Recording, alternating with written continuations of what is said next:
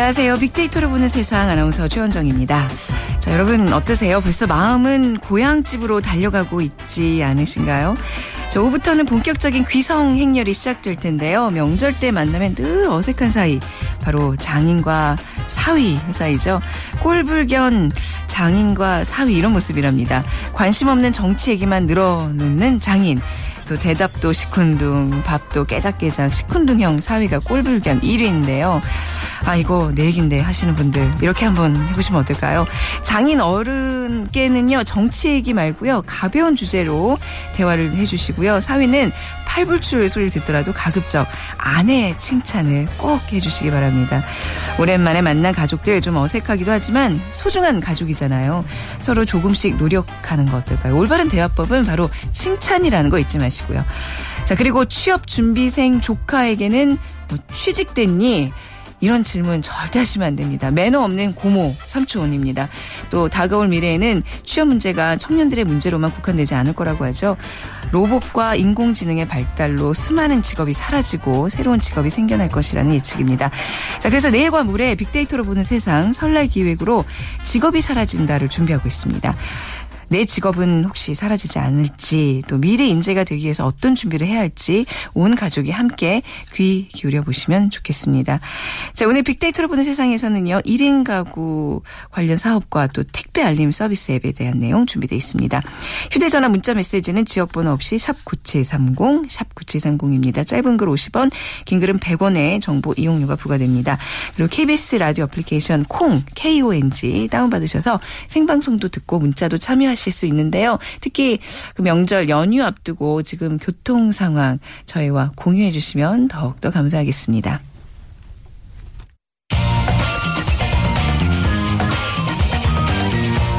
핫클릭 이슈 설왕설래 네, 화제 이슈들을 빅데이터로 분석해 보겠습니다. 위키프레스의 정영진 편집장 오셨습니다. 안녕하세요. 네, 안녕하세요. 정영진입니다. 네. 자, 이 시간 어떤 이슈들이 나오고 있나요? 네, 역시 네. 뭐 이완구, 총리 인준 아, 이런 키워드들 또 통화 수합 종료, 일본과의 통화 수합이 종료됐다고 하죠. 네. 또 제1롯데월드 출입문 뭐 사고가 또 발생했는데 역시 아, 그래요? 또 예, 사고가 발생했나요? 그렇습니다. 네. 관심을 좀 받고 있고요. 네. 어, 석박사 여성 결혼 확률이라는 단어도 있습니다. 이거 왜 나온 거예요? 이게 이제 석박사 출신 어, 고학력 여성들이 네. 일반 대졸 여성보다 결혼 확률이 절반 수준으로 크게 낮답니다. 아. 눈이 너무 높으셨는 모양인지 그래서 이분들과 관련된 뭐 이런 키워드가 있었고요. 네. 또 설날 즐길 거리 뭐 이런 키워드 또 귀성길, 교통 예상, 뭐 설, 인사말 이런 설 관련 키워드들이 계속해서 올라오고 있고요. 네. 어, 일본 지진도 있습니다. 이 도호쿠 지역에서 리히터 규모 6.9의 큰 지진이 일어났다고 하죠. 어, 금호 타이어 분신 어, 소식까지 좀 있는데 뭐 좋은 소식도 안 좋은 소식이 함께 좀 올라와 있는 것 같습니다. 그렇네요. 오늘 또 이제 설 연휴 앞두고 아무래도 이제 지금 라디오 들으시는 분들 차에서 네. 교통 상황 궁금해하실 텐데 설 연휴 교통과 관련한 그 빅데이터 내용 소개해 주시고요. 네, 이 국토교통부 그리고 내비 게이션 업체가 힘을 모아서요. 이 설 귀향 또 귀성길 어디가 얼마나 막히는지 어, 또 후회도로는 어딘지 이 빅데이터 분석을 통해서 정보를 지금 제공하고 있거든요. 네. 3,354만 명이 이동할 것으로 보인다. 이런 이제 추측이 먼저 나왔고요. 또 10명 중 8명은 승용차를 타고 고향길에 오르게 된다. 이런 분석이 함께 나왔습니다. 근데 이제 아무래도 이 꽉 막힌 도로에서 정말 한 30분, 1시간만 지나면 도대체 이 많은 차들은 어디에서 나왔는지 또 그러니까요. 어디, 네. 로 가는지 이게 정말 궁금해질 정도인데 그래서 이제 이 분석 내용을 좀 소개를 해드리자면요. 이번 분석 총 2억 건의 로그 데이터 그리고 3,400만 시간의 주행 경로 데이터를 기반으로 했습니다. 어, 특히 이제 스마트폰에서 실시간 교통 정보를 계속해서 이제 다운 받으면서 네. 주행하시는 분들 많은데 이게 이제 장단점들이 각각 있습니다. 그러니까 이 엄청난 통계를 기반으로 한 이런 정보와 그다음에 실시간으로 어 스마트폰에서 제공한 이런 정보들은 일단 실시간 교통 정보는 샘플 수가 좀 적습니다. 아 그런가요? 한 5만 대 정도 아. 차량이기 때문에 네. 샘플 수가 좀 적고요. 어 그리고 이제 누구나 이용을 하기 때문에 특정 경로가 좀 빠르다 이렇게 예보가 나오면 바로 또 그 집중이 생겨서 또 다른 혼란이 발생할 수 있는 이런 좀 단점이 있고요.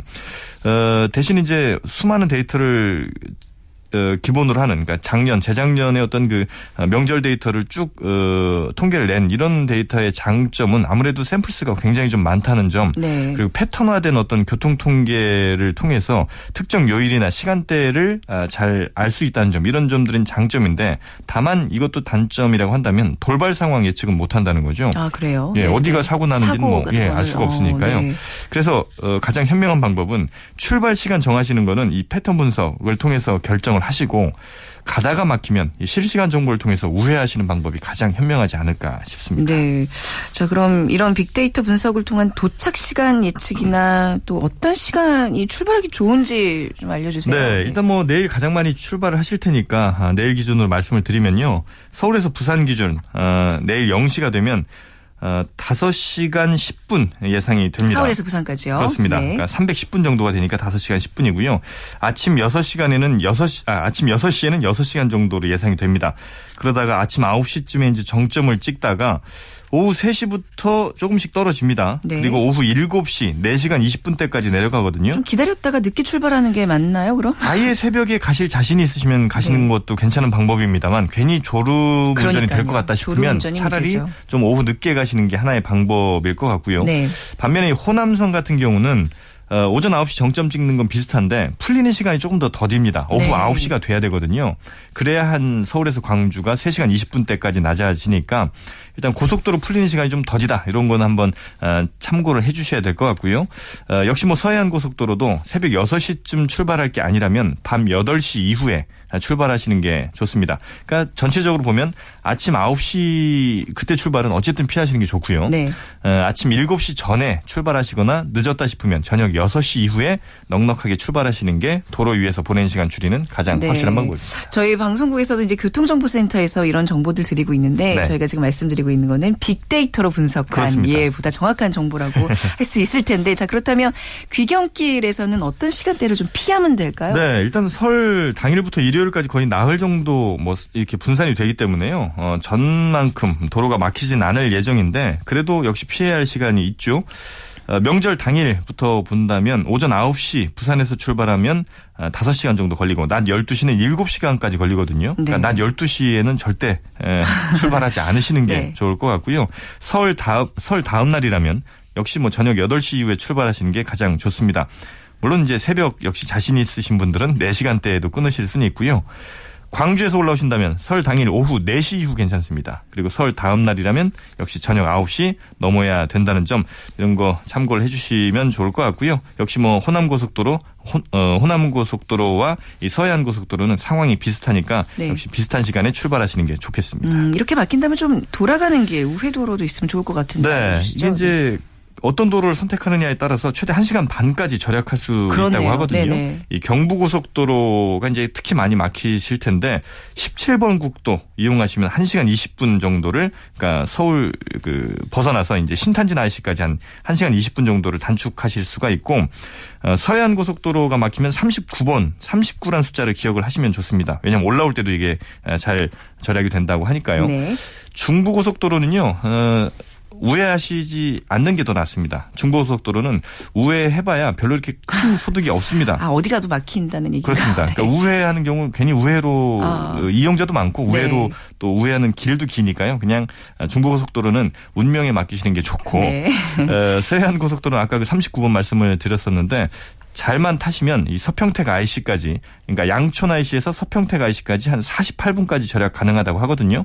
다만 단점은 한 17km 그러니까 기름 2리터 정도는 더 쓰셔야 네. 된다는 네. 거. 요거는 아, 참고하셔야겠습니다. 네. 정영진 편집장께서는 어디 뭐 내려가시나요, 이번에? 저는 못 내려가기로 결정했습니다. 하긴, 하긴 저희 이제 특집 때문에 또 내일모레 네, 또 뵈야 되는군요. 네.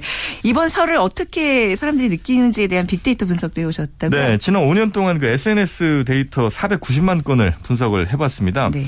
어, 이 설 혹은 뭐 설날이란 단어와 함께 어떤 단어가 가장 많이 등장할까? 아, 이걸 봤더니 역시 선물과 가족, 어, 그리고 음식, 집, 서울, 특집, 머리, 고향 이런 단어들이 꼽혔는데 네. 아무래도 이제 특집이라고 한다면 그 특선 영화 같은 거죠. 아 그렇죠. 네, 예. 설에 역시 뭐 챙겨봐야죠. 네, 성룡이 이번 주 얼마나 또 나올지 한번 네. 봐야 될 것 같고요. 또 뭐 음식 같은 거 역시 뭐 관심들이 좀 많으셨고 고향에 내려가서 이제 먹는 음식들이 됐고요. 또 가족 그리고 주변에게 보낼 선물들 많이 고민들을 하신 것 같습니다. 또 하나 그 머리라는 신체 부위가 등장했는데 아마 머리요? 처음에 말씀하셨던 네. 것처럼 설 스트레스가 아. 정말 세대별로 다양하잖아요. 네네. 취직 못한 분들은 취업 관련된 혹은 뭐 학교 가는 학생들은 역시 뭐 학교 성적 관련된 결혼 관련된 뭐 여러 가지 스트레스 때문에 몸의 어떤 부위보다도 머리가 아프다는 음, 겁니다. 네네. 그래서 아, 이번 설에는 가능하면 스트레스 좀 덜 주는 이런 설이 좀 됐을 것 같고요. 특히나 아마도 여성분들 어, 또 주부분들께서 스트레스 가 더 심하실 것 같은데 그런 스트레스들 어, 관련해서 뭐 공포, 우울, 스트레스 뭐 불안 이런 관련어도 꽤 많았거든요. 네. 그분들께 불안하지 않고 또 우울하지 않은 설이 되기 위해서 좀 우리 남자분들이 많이 좀 도와주셔야 되지 않을까 싶습니다. 맞습니다. 뭐 교통 때문도 뭐 사람 때문도 스트레스를 받지 않는 그런 설 명절 되시길 바라겠습니다. 오늘 말씀 잘 들었습니다. 네, 감사합니다. 지금까지 위키프레스의 정영진 편집장과 함께했습니다.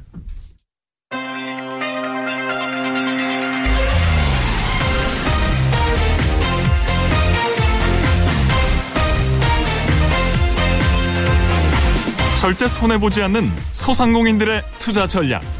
적정 투자 성공 창업.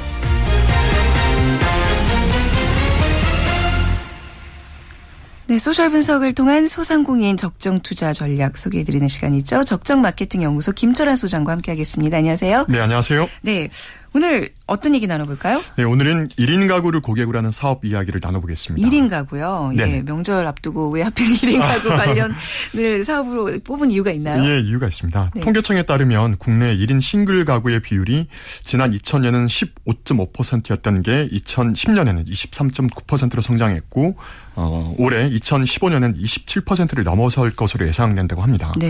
어, 당연히 1인 가구를 고객으로 하는 시장이 커질 수밖에 없기 때문에 한번 주목해보자는 건데요. 어, 며칠 전 그 BC카드가 발표한 자료를 근거로 네. 업계 전문가들도 비슷한 말을 하고 있습니다. 어, BC카드는 2011년부터 2014년까지 BC카드 매출 데이터를 분석해서 업종별 성장률을 발표했는데요. 어, 장기적인 불경기 탓인지 전체 업종의 연평균 성장률이 5.6%에 그쳤습니다. 네.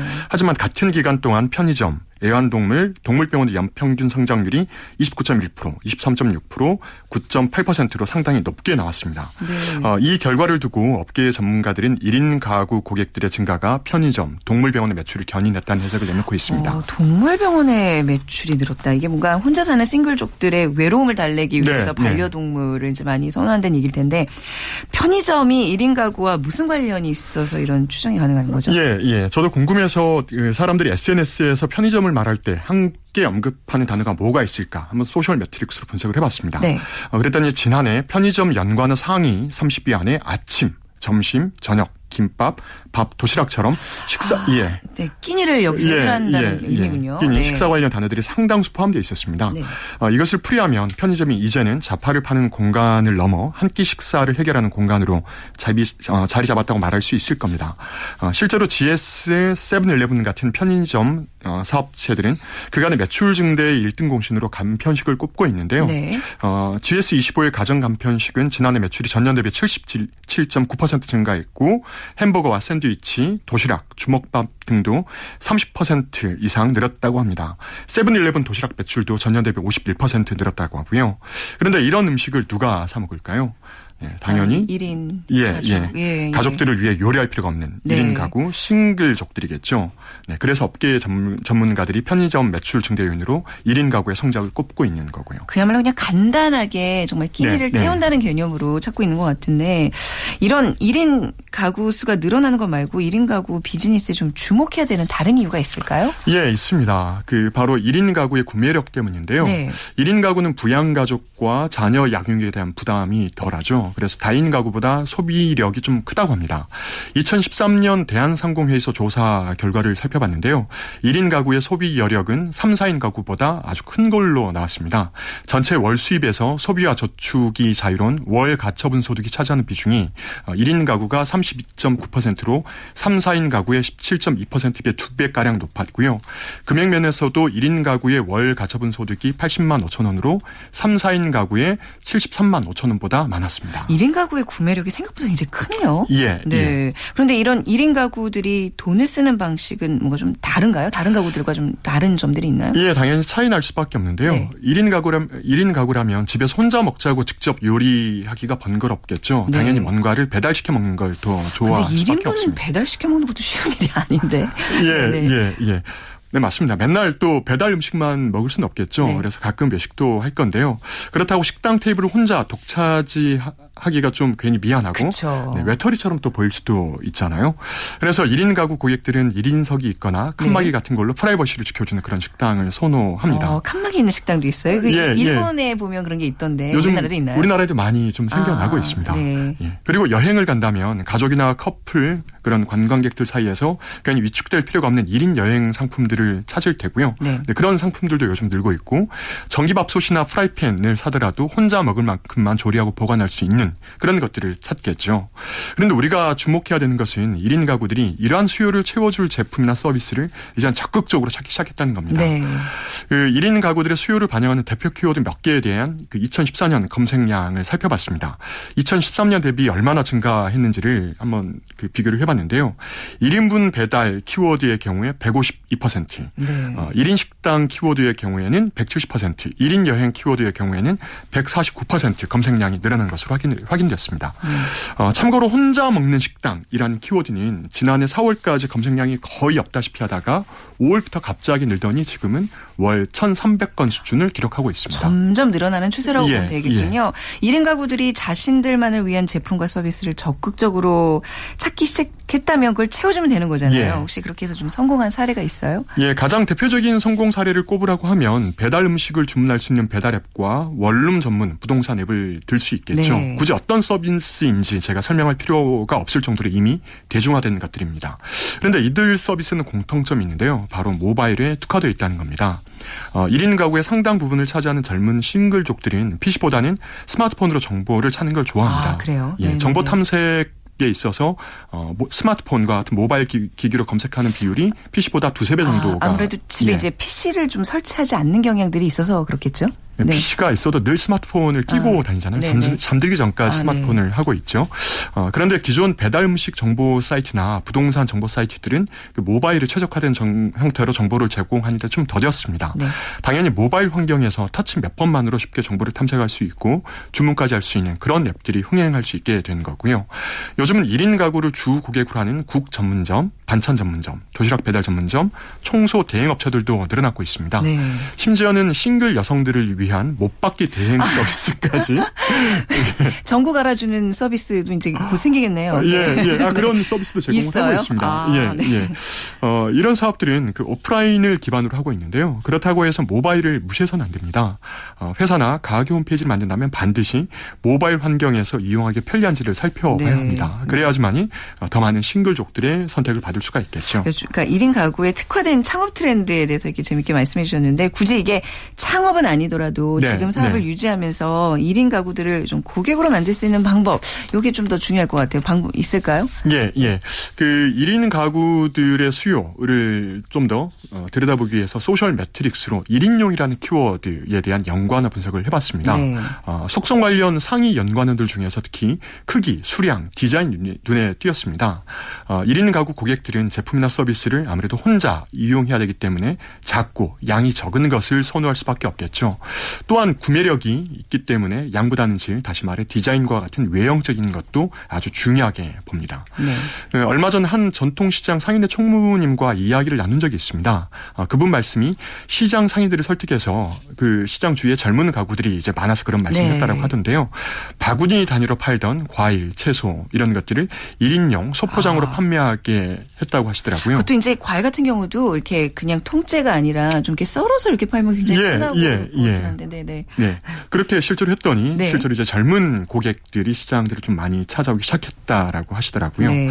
이처럼 1인 가구를 고객으로 만들고 싶다면 현재 팔고 있는 제품이나 서비스를 1인용으로 작게 쪼개라는 말씀을 좀 드리고 싶습니다. 네. 어, 상권 내 1인 가구들이 많다면 아까 그 최원정 씨가 말씀하셨던 것처럼 수박을 팔아도 그쵸. 쪼개서 네, 예, 예. 예. 소포장으로 진열해보고 혼자 먹기 너무 크잖아요. 예, 예. 그리고 족발 포장 판매를 해도 가장 작은 게 소 사이즈지 않습니까? 그것보다 작은 1인용 사이즈들 한번 판매를 아. 시도해 보시고 네. 어, 냄비 같은 조리 기구를 갖다 놔도 1인용 같은 걸 좀 진열해 보시라는 말씀을 좀 드리고 싶습니다. 네. 아, 물론 이제 젊은 사람들의 취향, 아까 디자인도 중요하다는 말씀을 드렸지 않습니까? 그러니까 좀 예쁘고 어, 예쁘게 디자인하고 포장하는 것도 잊지 말아야 할 테고요. 네. 한때 작은 것이 아름답다는 말이 유행한 적이 있습니다. 이제는 작은 것을 아름답게라는 음. 말이 유행할 때임을 기억하시길 바랍니다. 네, 1인 가구를 공략하는 사업에 대해서 말씀해 주셨지만 그래도 명절 앞두고 네, 평소에 네. 1인 가구라도 좀 북적북적 많은 분들과 가족들과 함께 할 수 있기를 기대하겠습니다. 오늘 말씀 감사합니다. 네, 감사합니다. 네, social 분석을 통한 소상공인 적정 투자 전략을 소개하는 시간 적정 투자 성공 창업 적정 마케팅 연구소 김철환 소장 과 함께 했습니다.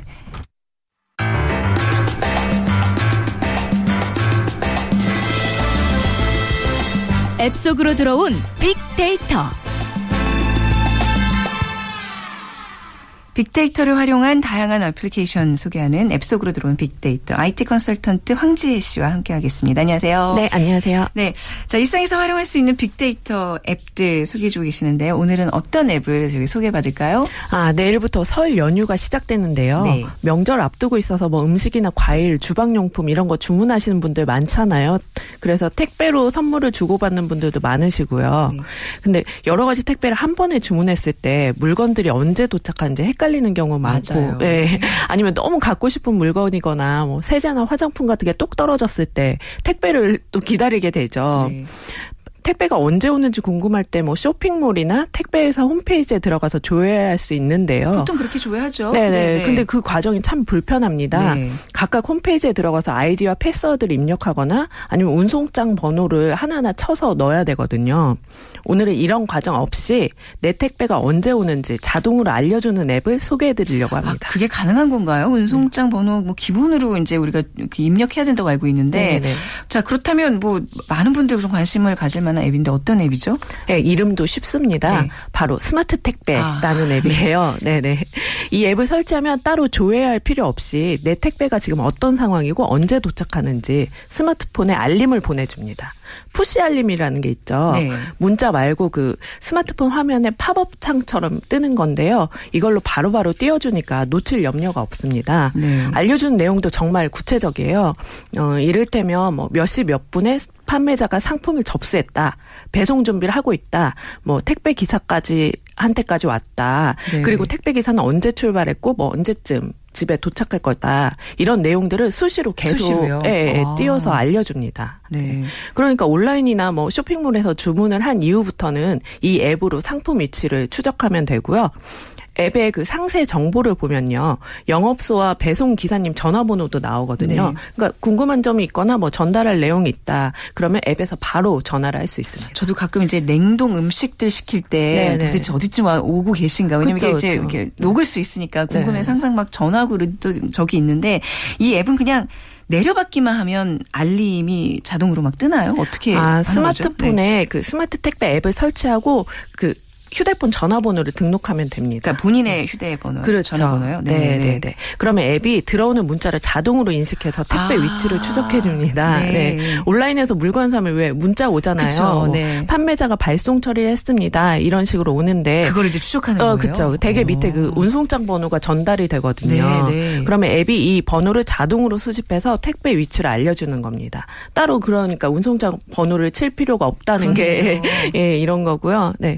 이 방법 말고 또 다른 방법이 있는데요. 뭐 지마켓이나 11번가, 티몬 이런 대형 온라인 쇼핑몰에서 샀다면 문자가 오지 않더라도 자동으로 택배 추적이 됩니다. 아, 심지어 자동으로요? 네, 어. 이 앱이 그 이들 쇼핑몰하고 제휴를 했거든요. 네. 그래서 이용자가 쇼핑몰에 한 번만 로그인을 해 놓으면 자동으로 상품을 산 것도 인식하고 택배 위치도 띄워주고 그렇게 네. 하니까 굉장히 편리하죠. 그러네요. 네. 마음 졸일 필요가 없어졌네요. 그 근데 온라인에 샀는데 판매자가 발송을 안 해서 상품이 안 온 경우 네. 있잖아요. 뭔가 이렇게 그 제품 준비 과정에 뭐가 문제가 있어서 이럴 때 알려주는 기능도 있으면 좋을 것 같던데. 네, 네. 저도 그런 적이 있었는데요. 네. 온라인 쇼핑 하다 보면 가끔 판매자가 물건을 안 보내거나 네. 아니면 택배가 오는 과정에서 사고가 나는 경우도 있잖아요. 네. 이런 문제가 생겨가지고 그 택배 배송 상태가 3일 이상 변하지 않는다. 네. 그러면 또 앱이 알림을 보내줍니다. 어. 그러면 쇼핑몰이나 택배 회사에 연락을 해서 알아보면 됩니다. 그러니까 우리가 잊지 않고 택배 상황을 계속 체크할 수 있도록 도와주는 거죠. 네, 네. 집에서 뭔가 이렇게 온라인을 통해서 쇼핑 많이 하신 분들에게 네. 굉장히 유용한 앱이네요. 근데 이 스마트 택배 앱에 뭐 다른 기능도 좀 있을까요? 네, 이 앱에서 쇼핑도 할 수 있고 뭐 여러 가지 기능이 있는데요. 제가 써보니까 스미싱 문자를 걸러주는 기능이 제일 실용적이더라고요. 심지어 스미싱 문자도 걸러줘요? 네, 네, 네. 어, 요즘 참 스미싱 문자가 많잖아요. 네네. 뭐 친구를 사칭해서 선물 보냈다고 문자를 보내거나 뭐 택배 회사에서 뭐 택배 회사로 가 장해서 택배가 맞는지 확인하라고 보내는 그런 문자들이 많은데요. 네. 이런 문자들 보면 밑에 붙어 있는 인터넷 주소를 클릭하면 자동으로 네. 막 돈이 빠져나가고 맞아요. 네. 그래서 뭐가 진짜 유용한 그 정말 필요한 문자라도 안 보게 되는 경우가 맞아요, 많거든요. 맞아요. 네. 네, 네. 그런데 이 스마트 택배 앱은 그런 스미싱 문자가 오면 이게 스미싱이다. 그리고 네. 경고를 해줍니다. 네. 음. 또이 앱에는 쇼핑 다이어리라는 기능도 있는데요. 여러 쇼핑몰에서 산 상품들을 구매 날짜, 가격, 구매처 등을 한 번에 쫙 보여준 서비스입니다. 이걸 보면 내가 얼마나 쇼핑을 했는지 한눈에 네. 볼수 있어요. 그래서 좀 지름신을 막는 데 도움을 주지 않을까 아, 그렇게 생각합니다. 여러모로 유용하네요. 특히 이제 음. 명절 앞두고 택배들이 좀 많이 받는 그런 분들 스미싱이 음. 너무 많아가지고 네. 그러니까 뭐, 뭐 한우 세트가 곧 도착합니다 이러면 누가 보냈지 하면서 자동적으로 손이 가게 되는데 이런 거 좀 조심하실 필요가 있겠네요. 이런 거 네. 이용하면 좀 미연에 방지할 수 있다는 거. 여기에 바로 이제 빅데이터 기술 이 활용된다는 얘기네요. 예, 맞습니다. 어, 택배 회사 사이트들에서 각각 조회되던 데이터를 하나로 모았고요. 특히 국내 택배 시장 점유율 2위인 우체국 택배 공공 데이터를 활용한 걸로 잘 알려져 있습니다. 네. 택배 배달 상황을 알려주는 앱이 스마트 택배 말고도 다른 앱들이 있을까요? 네, 네, 네. 스마트 택배 말고도 택배 네. 파인더, 뭐 택배 어. 조회 같은 앱이 있어요. 그런데 왜 그 중에서 네. 이제 스마트 택배를 유독 이렇게 오늘 소개해 주시는 거죠? 네, 그 중에서 스마트 택배가 가장 많은 쇼핑몰 또 택배사하고 제휴를 맺고 가장 많은 데이터를 확보하고 있습니다. 네. 그러니까 어떤 쇼핑몰, 뭐 어떤 택배를 쓰더라도 알림이 온다는 거죠. 운영도 안정적으로 되고 있어서 2년 연속으로 구글 플레이 최고의 앱 으로 뽑혔더라고요. 아, 네네. 네. 그리고 나머지 앱들을 보니까 기능이 좀 부족한 면도 있고 네. 업데이트도 제때 안 되는 경우가 있더라고요. 네. 자, 여러 앱 중에서 가장 추천할 만하다는 말씀이잖아요. 제 스마트 네. 택배가요. 자, 사용하면서 좀 주의할 점도 좀 알려 주시죠. 네, 이 앱을 알려 드리면서 꼭 말씀드리고 싶은 부분이 있습니다. 보안에 관한 내용이니까 네. 앱을 사용해 보실 분들 새겨 들으셔야 되는데요. 이 앱을 깔 때 정말 조심하셔야 되는 네. 부분이 있어요. 그렇죠. 지금 네. 아 지금 이미 저희 네. 콩 게시판 통해서 네. 김선미 씨가 네. 좋은 앱 소개해 주셔서 감사하다고 이미 네. 지금 스마트 택배 지금 까셨다 그랬는데 아, 네. 깔기 전에 주의해야 될 점 좀 듣고 아, 까시지. 아, 빨리 말씀을 드렸어야 됐는데 네. 이 앱이 워낙 인기가 많다 보니까 이 앱을 사칭한 가짜 앱이 나왔어요. 아이고, 네네. 이 가짜 앱을 깔면 내 스마트폰에 있는 정보를 훔쳐가거든요. 아. 그래서 뭐 모바일, 그, 모바일 뱅킹을 이용할 때나 이런. 쇼핑을 할 때 비번을 빼낸다든지 그런 치명적인 사고가 일어날 수 있으니까 정말 네. 유념하셔야 이것도 됩니다. 이것도 뭐 네. 일종의 스미싱이네요. 네. 네. 네. 이런 가짜 앱을 피하려면 아무 데서나 앱을 내려받지 마시고요. 네. 유명한 앱 스토어들 있죠. 뭐 구글 플레이, 네이버 앱, 앱 스토어, 뭐 애플 앱 스토어, 티 스토어 그런 데서 인증받은 앱을 받으셔야 됩니다. 아, 이거 항상 조심해야 되겠네요. 뭔가 이렇게 앱을 다운, 다운받을 때는 네 정말 신중해야 되는 게 바로 네. 이런 이유 때문이에요. 그죠? 맞습니다. 네. 네. 아, 또 문제가 하나 더 있어요. 네. 네, 네. 스미싱 문자 중에 스마트 택배에서 보낸 것처럼 그렇게 꾸며서 발송하는 문자도 요즘 있다고 합니다. 네, 네. 그뭐 물품 번호 확인해 주세요. 이렇게 해 가지고 인터넷 주소가 붙어 있는 거죠. 그 주소를 누르고 들어가면 아까 말씀드린 것처럼 범죄에 당할 수 있습니다. 네. 조심하셔야 됩니다. 네. 이런 사고는 간단하게 피하실 수 있는데요. 일단 문자에 포함돼서 온 인터넷 주소는 기본적으로 누르시지 그러네요. 않는 걸 원칙으로 하세요. 그게 상책입니다. 네. 잘못하면 내 폰만 악성 코드에 감염되는 게 아니라 스마트폰 주소록에 있는 지인들에게까지 자동으로 아. 이런 문자가 발송돼서 아는 사람들까지 피해자가 될 수 있습니다. 네, 스마트폰의 시작 화면에 점점 앱들이 늘어나고 있는데 앱 갈 때 항상 주의해야 되는 거 잊지 마시기 바랍니다. 오늘 말씀 잘 들었습니다. 예, 고맙습니다. 네, 앱 속으로 들어온 빅데이터 IT 컨설턴트 황지혜 씨와 함께했습니다. 자, 내일은요 설날 기획으로 직업이 사라진다가 방송됩니다. 자, 설 연휴 첫날 내일 오전 11시 10분에 많은 기대 바랍니다. 지금까지 아나운서 최현정이었습니다. 고맙습니다.